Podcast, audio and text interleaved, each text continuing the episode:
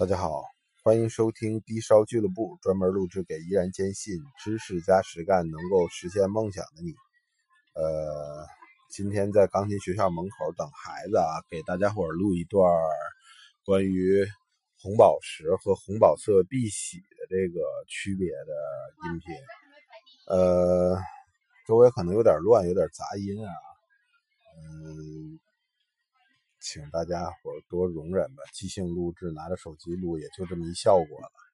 我尽量把内容卡住，把内容讲的好一点。呃，红宝石是矿物名称刚玉，它是显艳红色的刚玉，呃，宝石级的，我们称之为红宝石。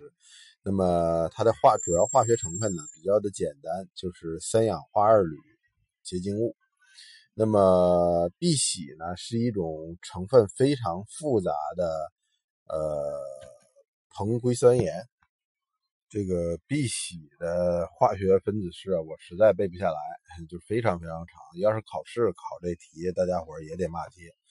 呃，但是呢，这个碧玺颜色非常色彩缤纷，就是它微量元素啊，这个非常复杂。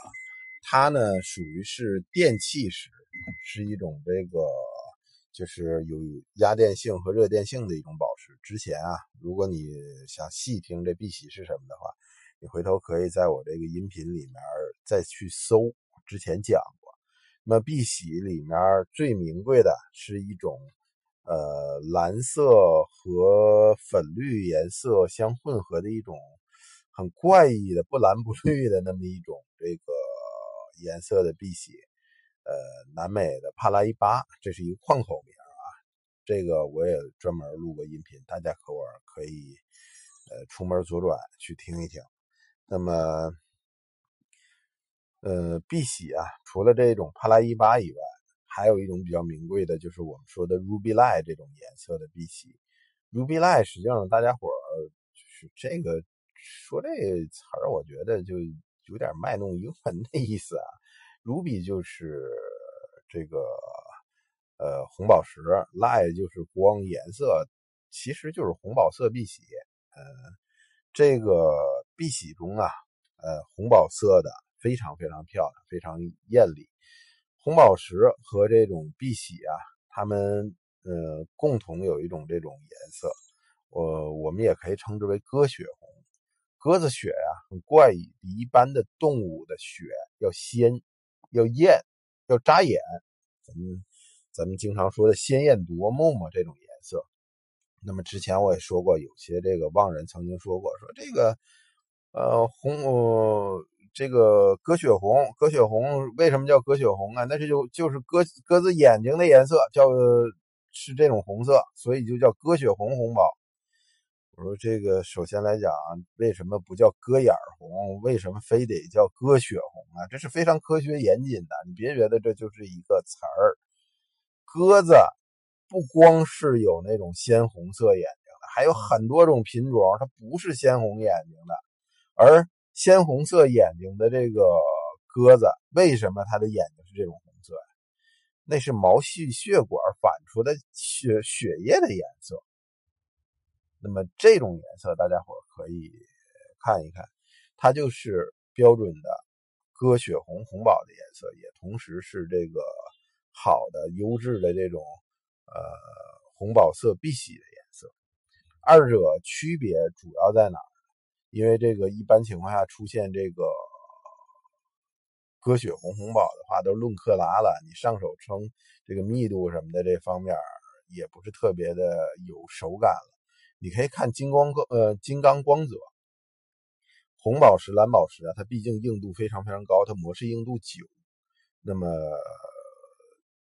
显示在这个视觉上面就会看起来表面光泽非常的强烈，就是给人看着就是有一股那种呃硬非常硬气的那种强折射光，哎，这个是红宝石的一个特征。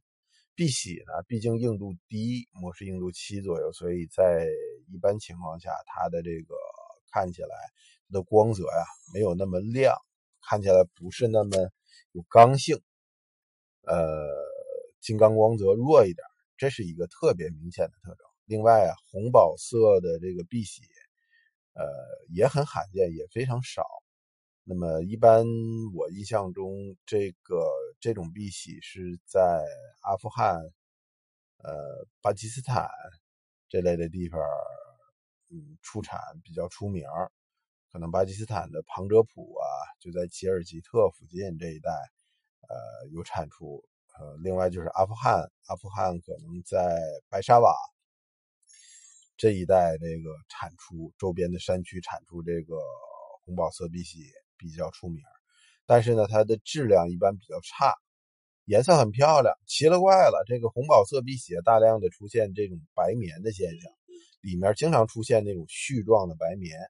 这个大大的影响了它的品质，但是呢，现在这个人类这个技术非常非常的先进，呃，这个热处理改色呀，还有这个辐照改色呀，在这个碧玺的改色上面非常非常普遍。那么大家伙儿也应该多引起注意。那么消费者呀，在买红宝石的时候，往往。特别的这个计较，说我一定不买这个热处理改色的。呃，之前讲蓝宝的时候，跟大家伙儿讲过啊，这热处理在专业领域算优化，它并没有影响宝石的这个耐久性，呃，也不会呃影响宝石的根本性的品质。实际上是相对来说应该宽松一些看待的，但是国人现在对这个比较介意啊。而这个碧玺买碧玺的时候，现在商场里面我见过大量的这个辐照改色和这个热处理改色的这碧玺，反而连证书上面，当然啊，很多商场你要知道，呃，他引入那品牌，那品牌所用的证书并非是真正权威可靠的检测实验室出具的，所以呢，大量的出现这种证书上面反而没有。特别清晰标注这个碧玺的一些这种热处理改色也好啊，辐照改色也好啊，呃，你要知道啊，辐照改色可能过了半衰呃过了半衰期以后，对人体的伤害可能反而不会像想象的那么大。但是啊，我发现有一些在半衰期之内就就销售的现象，因为。一个这个宝石，你囤它三年再卖，过半衰期那也是挺加成本的。那样的话，至少是你佩戴这东西会起红疹子。那么，这个买了这种东西啊，对健康确实不利。但是即使过了半衰期，它在这个外界受热、受阳光暴晒的情况下，它颜色也会迅速的变浅。这个也不利于咱们的这个珠宝收藏。这个对这种这个碧玺的改色，反而现在的这个国人消费过程中很少去纠结、去探寻、在意这事儿。买一好看，买一漂亮就行。可是你要知道，这个它这漂亮可不一定是地根就天然的漂亮啊。希望吧，希望大家伙在这个购买珠宝的过程中擦亮眼睛，买到物有所值。呃，我就不说物超所值了，这不符合不符合咱们一贯的这个一分钱一分货的基本的这个实事求是的精神。那么，哎呦，坏了，我这块要堵车，我得挪挪车了。谢谢大家收听啊。希望大家伙儿如果听着觉得我讲的音频对你珠宝消费有所帮助的话，呃，也转发给你的朋友、亲友。再见。